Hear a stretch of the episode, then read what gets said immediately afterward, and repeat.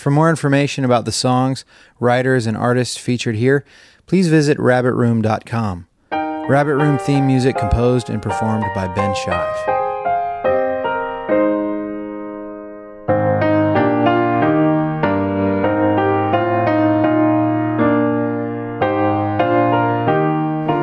Welcome to the Rabbit Room. I'm Andrew Peterson. For the next several episodes of the Rabbit Room podcast leading up to Easter Sunday, we are honored to present a series of sermons by Pastor Russ Ramsey of Oak Hills Presbyterian Church in Overland Park, Kansas. Russ describes them as a sermon series focused on the last week of Jesus' earthly ministry, Palm Sunday through Easter Sunday, examining the validity of Jesus' claim that no one would take his life from him, but that he'd lay it down of his own accord and take it up again on the third day.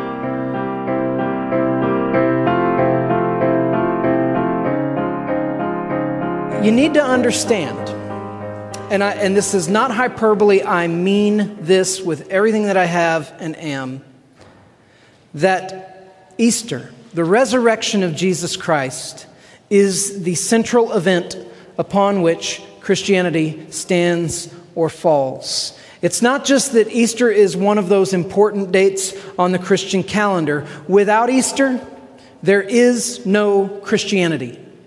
Without a risen Lord, there is no Christianity. Everything Christians profess, if he is not risen, is meaningless.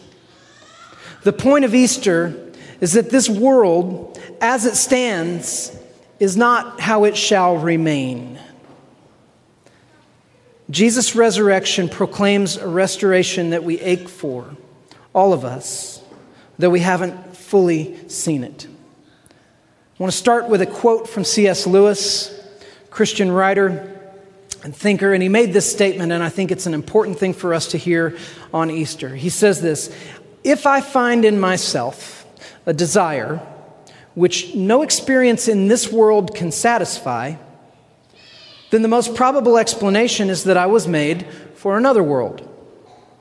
If I find in myself a desire which no experience in this world can satisfy, then the most probable explanation is that I was made for another world. It doesn't matter how wealthy or how healthy or how successful you are, and it doesn't matter on the other end of that spectrum how simply you live or how laid back you are.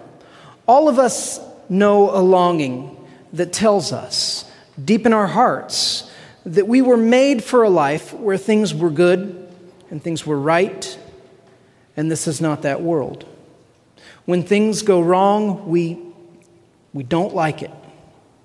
And the question that I want to put out for us is where does that come from? Why is that there? Why is there such a longing for things to be right and such a recognition when they are not? Every so often, things happen and they whisper into our souls. They awaken us. There's this hope amid the wreckage, and it resounds like a bell inside of us. It happens when the good guys win. It happens when we stand at the rim of the Grand Canyon and we see the glory.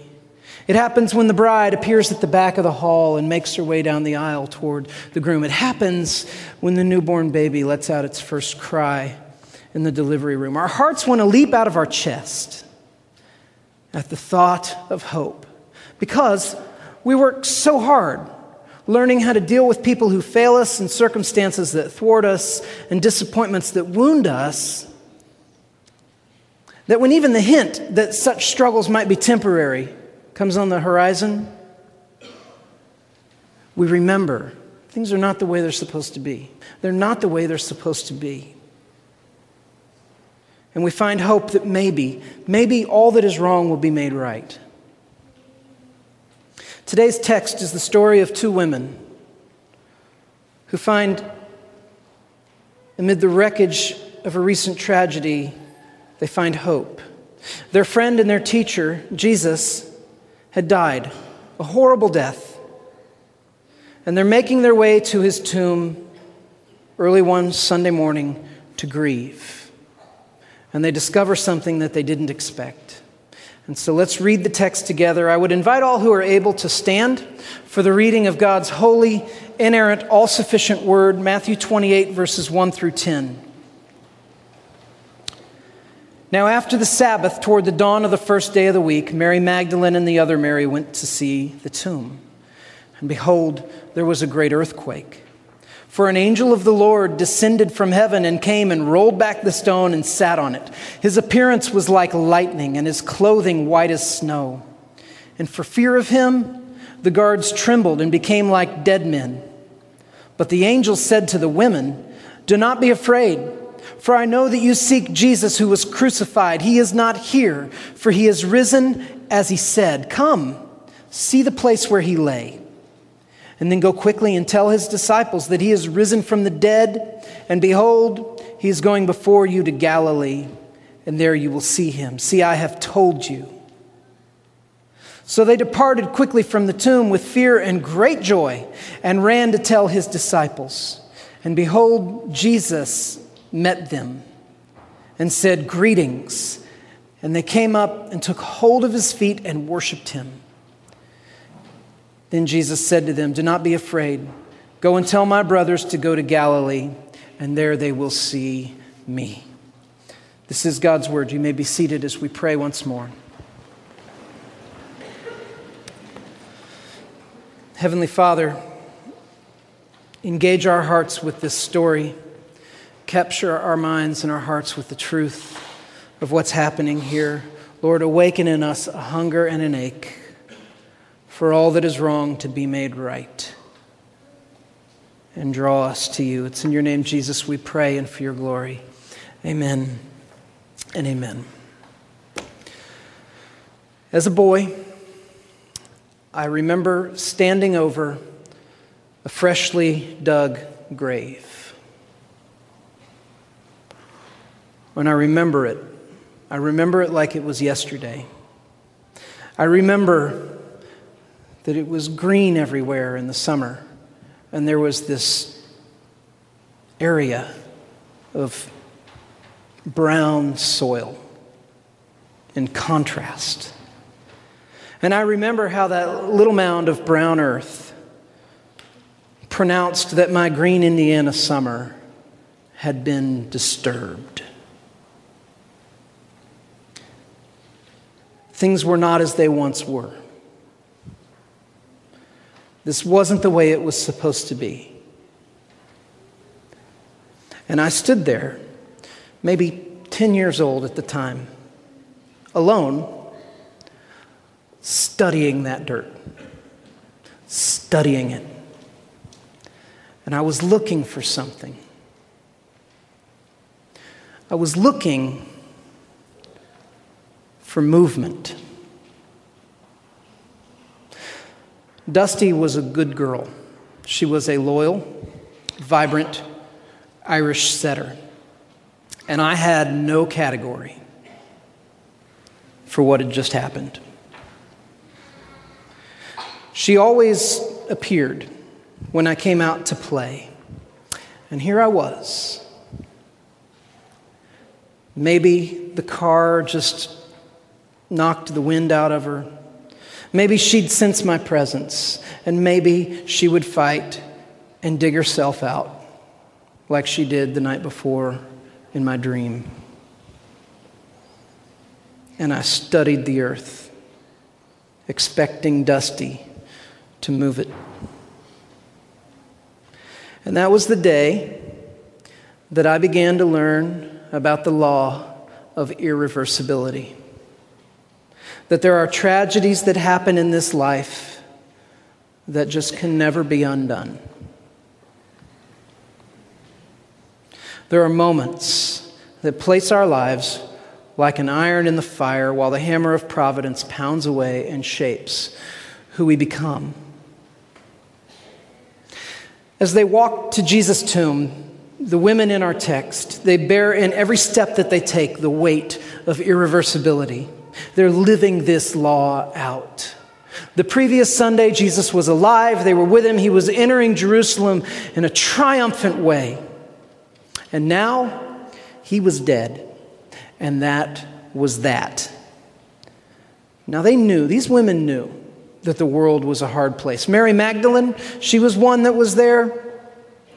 When she first met Jesus, she suffered under incredible demonic oppression. When Jesus first met her, he cast seven demons out of her. She began to follow him at that point. She was part of a group of women who traveled with Jesus and the disciples, helping to care for the physical needs that they had as they went from city to city. The other Mary, as Matthew calls her, was the mother of a follower named Joseph. These women, we need to understand when you read the Gospels, you realize these women were, were present for the crucifixion. They were there, they were there for the whole thing. They attended Joseph of Arimathea and Nicodemus as they prepared and buried Jesus' body just two days earlier. These women, they were the last at the cross and they were the first at the tomb. And their hearts were broken.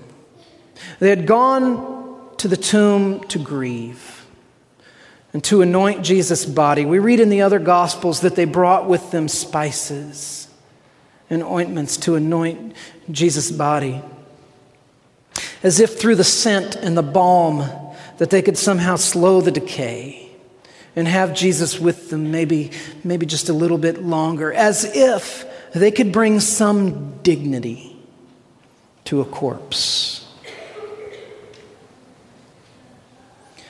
There was a stone across the mouth of the tomb. They knew it, they saw it rolled into place.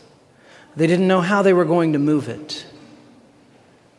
But they went just the same, unsure of how they got in. The fact that they were bringing these spices lets us know they were acquainted with the concept of irreversibility. But their sorrow compelled them on. They were there, they were there to tend to the dead. That's why they were going. It was Sunday. It was the first day of the week. As they drew near to the tomb, the earth began to shake beneath them. This was the second earthquake in three days. The first coming the moment that Jesus died on the cross. He let out a loud cry, yielded up his spirit. The earth began to tremble and quake. Rocks split apart. The curtain of the temple was torn from top to bottom in two. And now, here, they're on their way on Easter Sunday morning to the tomb to anoint Jesus' body, and there's another earthquake. And our text tells us something about the earthquake that is awesome. Throughout this series, as we've been going along, there have been little places in Scripture, just little clauses, little phrases that we've teased out together that I've thought, you know, we're familiar with these stories, but then we see this. And it's just incredible the detail that we're getting in the story that is being told. And the detail is this the text says that there was a great earthquake, comma, for an angel of the Lord descended from heaven and came and rolled back the stone and sat on it.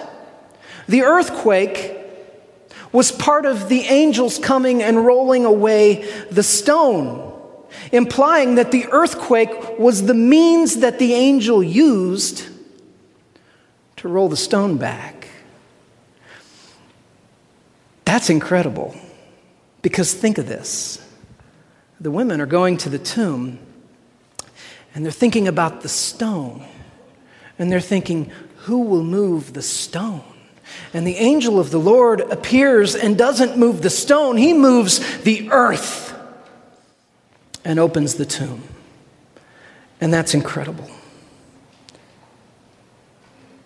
Considering the sequence of events in, in the narrative here, remembering that Matthew is one of the disciples of Jesus, he's one of the, the original 12. That when he gives this description of the angel, it must be that this is the, the description that he himself heard when these women arrived and described what they had seen, when they raced back to the disciples and said what they had seen. And imagine it. They said, Well, there was, there was an earthquake and it rolled the stone, and there was this man, and he appeared and he sat triumphant on that stone, and he was dressed in snowy white, and he looked like he looked like brilliant lightning. This must have been an incredible thing to witness. And it must have been near impossible to describe. Searching for the words, it was the man dressed in lightning. He appeared, and the earthquake, and the earth shook, and it moved the stone away. His appearance had an impact on the guard of Roman soldiers that were there to protect the tomb. You remember the chief priests and the Pharisees went to Pontius Pilate after Jesus was buried and they said, We're worried that somebody's going to try to do something. Jesus said that he would rise from the grave, secure the tomb, give us soldiers. And Pilate gave them a guard of soldiers, and there's soldiers there. Now, what you need to understand is that Roman soldiers were not obtuse, hapless clowns. The Roman Empire did not conquer the known world by stumbling all over themselves, and certainly not by shrinking away in the face of oppression. These were grizzled, hardened military men. They were well trained. But these soldiers guarding the tomb never saw anything like this angel, and they fainted in fear. And the women were filled with fear too. Wouldn't you be? With the man dressed in lightning coming in an earthquake and the stone moving away. Their world was fragile enough already. Everything had broken. And now there's this ground giving way, apparently due to this figure who looked like if he wanted to, he could consume them with a snap of his fingers. They're afraid. But the angel speaks.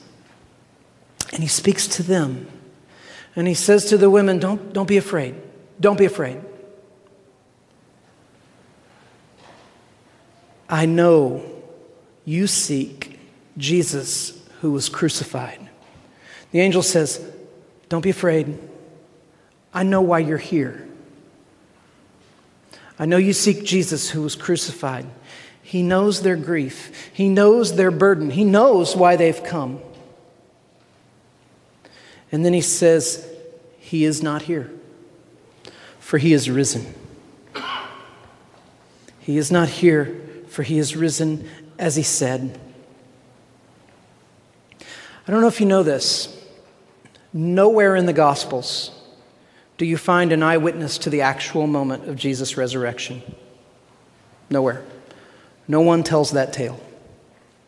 We know that he rose. We know that his disciples saw him. We know that up to 500 others saw him at one time. 1 Corinthians 15 6. We know that many of these eyewitnesses to Jesus touched him, had meals with him. But God raised him in such a way that no human eye was permitted to witness. And I think this, this is in that category of things too wonderful to behold that God did something in raising his son that we couldn't handle. The soldiers faint at the sight of the angel. But he is risen. And the angel bids the women, Come, see where he lay. Now, this is another detail that is fascinating to me is the angel saying, Come and see where he used to be. It's fascinating for this reason. If Jesus was already risen when the women arrived at the tomb, then this whole display of the earthquake and the stone moving and the man dressed like lightning coming down, this didn't happen to let Jesus out. He was already gone. The angel did this to open the tomb to show the women he's already gone. This tomb is already empty. It wasn't as if Jesus came to life and then had to bide his time inside the tomb, waiting for someone to come and roll away the stone. He rose and he left the tomb. How did he do it? I don't know. Probably in a very similar way to how he would later appear to his disciples when they were gathered in a room with the door locked and he came in without bothering to use the door. Something like that. But the angel opens the tomb just to show the women he's not here. He's not here. And what you see in every action and word of this angel is that it is all very matter of fact. I know why you're here. Jesus of Nazareth, who was crucified. He's not here. He's risen, as he said, come see. It's very matter of fact the way that he's talking about this, which suggests that as far as the angel was concerned, this was glorious, but it was all unfolding just as God had planned and just as Jesus knew things would go. In fact, when the angel declares that Jesus was risen, he added that this is as he said. He's not here, he's risen as he said. Did you know that there are at least four occasions in the Gospel of Matthew where Jesus predicted that he would die and rise again on the third day? Now, some of us think, yes, but the nature of things like that, those are prophecies that can be taken really a host of different ways, right? What did he say? I want to read to you just, just two of the four so that you can get a sense of the specificity coming from the lips of Jesus. Matthew 16, 21, he was talking to his disciples and he said that, quote, he must go to Jerusalem and suffer many things from the elders and chief priests and scribes and be killed and on the third day be raised. That was one. That's pretty specific. The other is from Matthew 20, 19. He's talking about himself as the Son of Man. He's using this language, the Son of Man. And he says, The Son of Man, they'll deliver him over. This would be the chief priests, Pharisees, and scribes that he just mentioned. They'll deliver him over to the Gentiles to be mocked and flogged and crucified, and then he'll be raised on the third day. That's what Jesus said months, sometimes years earlier. These statements were, in fact, the reason for the guard. Everybody knew that Jesus had said things like this. And you know what? He's risen. And everything about it is just as he said. Was this a dream? That these women were having. Hope is welling up within them. And I love that, the, that, that Matthew lets us see that hope comes for them as hope often does, that it's packaged together with confusion, bewilderment, fear, alarm, joy, trembling. This is an otherworldly moment for these earthbound creatures. Of course, they're trembling. But what the angel says underscores hope, the hope of humanity before Jesus and ever since, that all of our frailty and brokenness and struggle and grief and mourning, these things have a remedy. That, that, that our ability to wound others so deeply with our sin and our propensity to absorb so much pain and grief from the sins of others, this may in fact be reversible. It may be reversible. Death has been reversed, which means death has been beaten, it's been conquered. And the angel reminds us, and this has been the plan from the start. And it's all just as Jesus said it would be. It's been one of the great things of this sermon series over time is that we're seeing the deliberate intentionality behind Jesus going to the cross. No one took his life from him. At every step, he offered it up and offered it up. When he had opportunities to escape or to let himself off the hook, he didn't take those opportunities. He laid it down of his own accord, and he was buried, and then he rose again. Now, you might be wondering okay, he rose again, but what does this have to do with me? And the answer is if Jesus is risen, it changes everything. It changes everything. I studied that fresh soil, hoping that the earth would move so that Dusty's grave would be open and my dog would overcome death. And I ask you, who taught me that? Where did that come from? I'm 10. And every fiber of my being is crying out, This is not how it should be. It's wrong, it's wrong, it's wrong. Where did that come from in the heart of a 10 year old boy? Where? I didn't want death to be the end more than anything. I didn't want death to be the end, and no one does. And what possible explanation could there be for this phenomenon except to say, as C.S. Lewis said, that we were made for a world where death does not prevail over life? I'm telling you, We were made to live, not to die. And death is an intruder. That's what I'm saying. And that's the glory of Easter. Because for these women, the earth did move. For these women, the grave did open. Jesus did overcome death, and the irreversible has been reversed. And the angel's not done, continues, and tells them something else that adds even more glory to this scene. He says, He's risen. And I want you to go and hurry and tell the disciples that he's risen and that Jesus is going to meet them in Galilee. Now go. Jesus was planning to meet up with them. Now, why would he do this? Why would Jesus want to meet with his disciples? Wasn't it enough that he just rose from the grave? And the answer is Jesus had a purpose for the lives of his disciples then, just as he has a purpose for the lives of his people today. The glory of his resurrection isn't just that Jesus beat death, that's incredible. But it's that he rose and we are joined with him in his resurrection for the rest of eternity when we believe that his death was in our place and that he took upon himself the wage of our sin.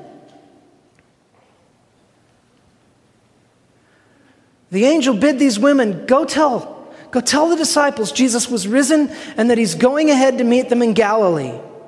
Jesus' purpose for his people was just getting started at this point, it was just beginning. The purpose in his resurrection wasn't just for his own victory over the grave and his own eternal life in the presence of his Father. It was for our victory over the grave, for our eternal life in the presence of the Father. And what a change. I love that the text tells us that they went to the tomb and there was grief and there was fear. And when they left, there was joy and there was still fear because it is a fearful thing to fall into the hands of the living God, Hebrews tells us. But it appeared death itself had been beaten. I mean, the thought itself is a wonder. They saw the empty tomb, he was not there. But this is still something of an abstraction, really, when you think about it. I mean, after all, they hadn't seen the risen Christ, right? They had seen an angel, yes, and it was a pretty powerful thing to experience. But the angel's contribution really lay primarily in forensic evidence and instruction, right? See, he's not here. Go tell the disciples. It's evidence and instruction.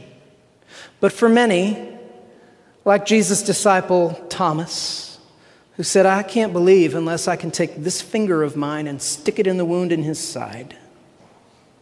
For many, evidence and explanation are no substitute for the real thing. The women obey the angel, they hurry away. And Jesus met them. And he said, I, I love the way that the Bible is so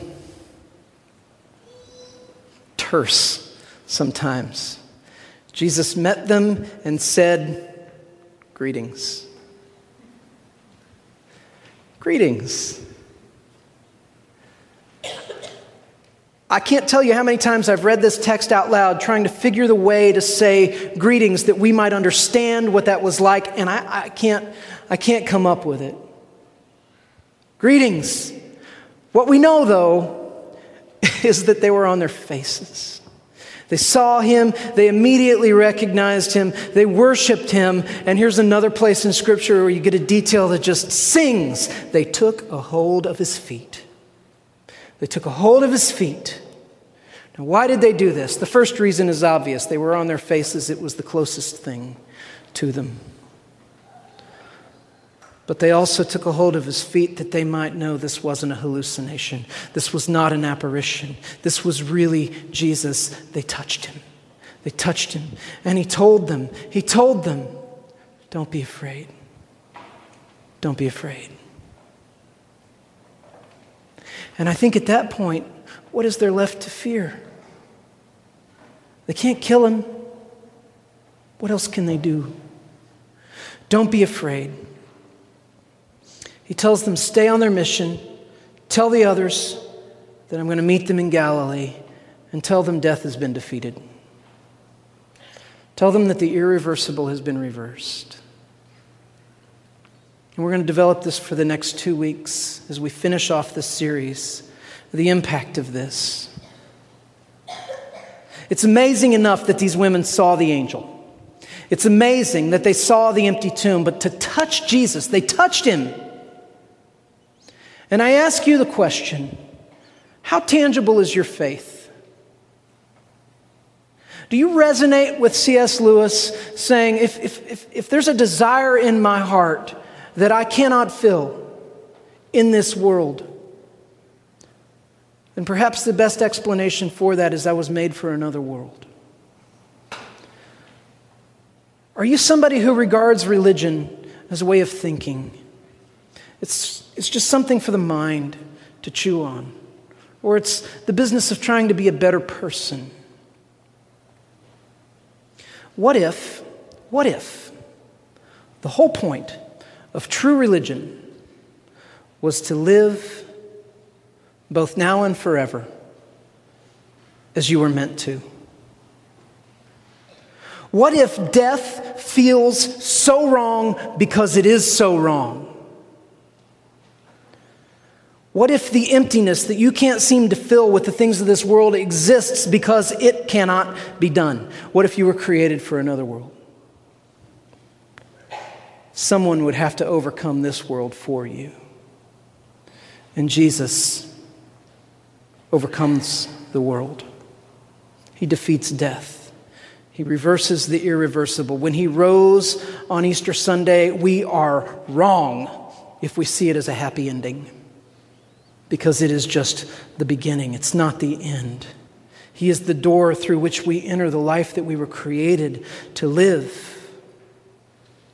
The Apostle John, as he concludes his gospel, he says, These things are written not just for your information these things are written that you may believe that Jesus is the Christ, the Savior, the Messiah, the Son of God, and that by believing you may have life in His name.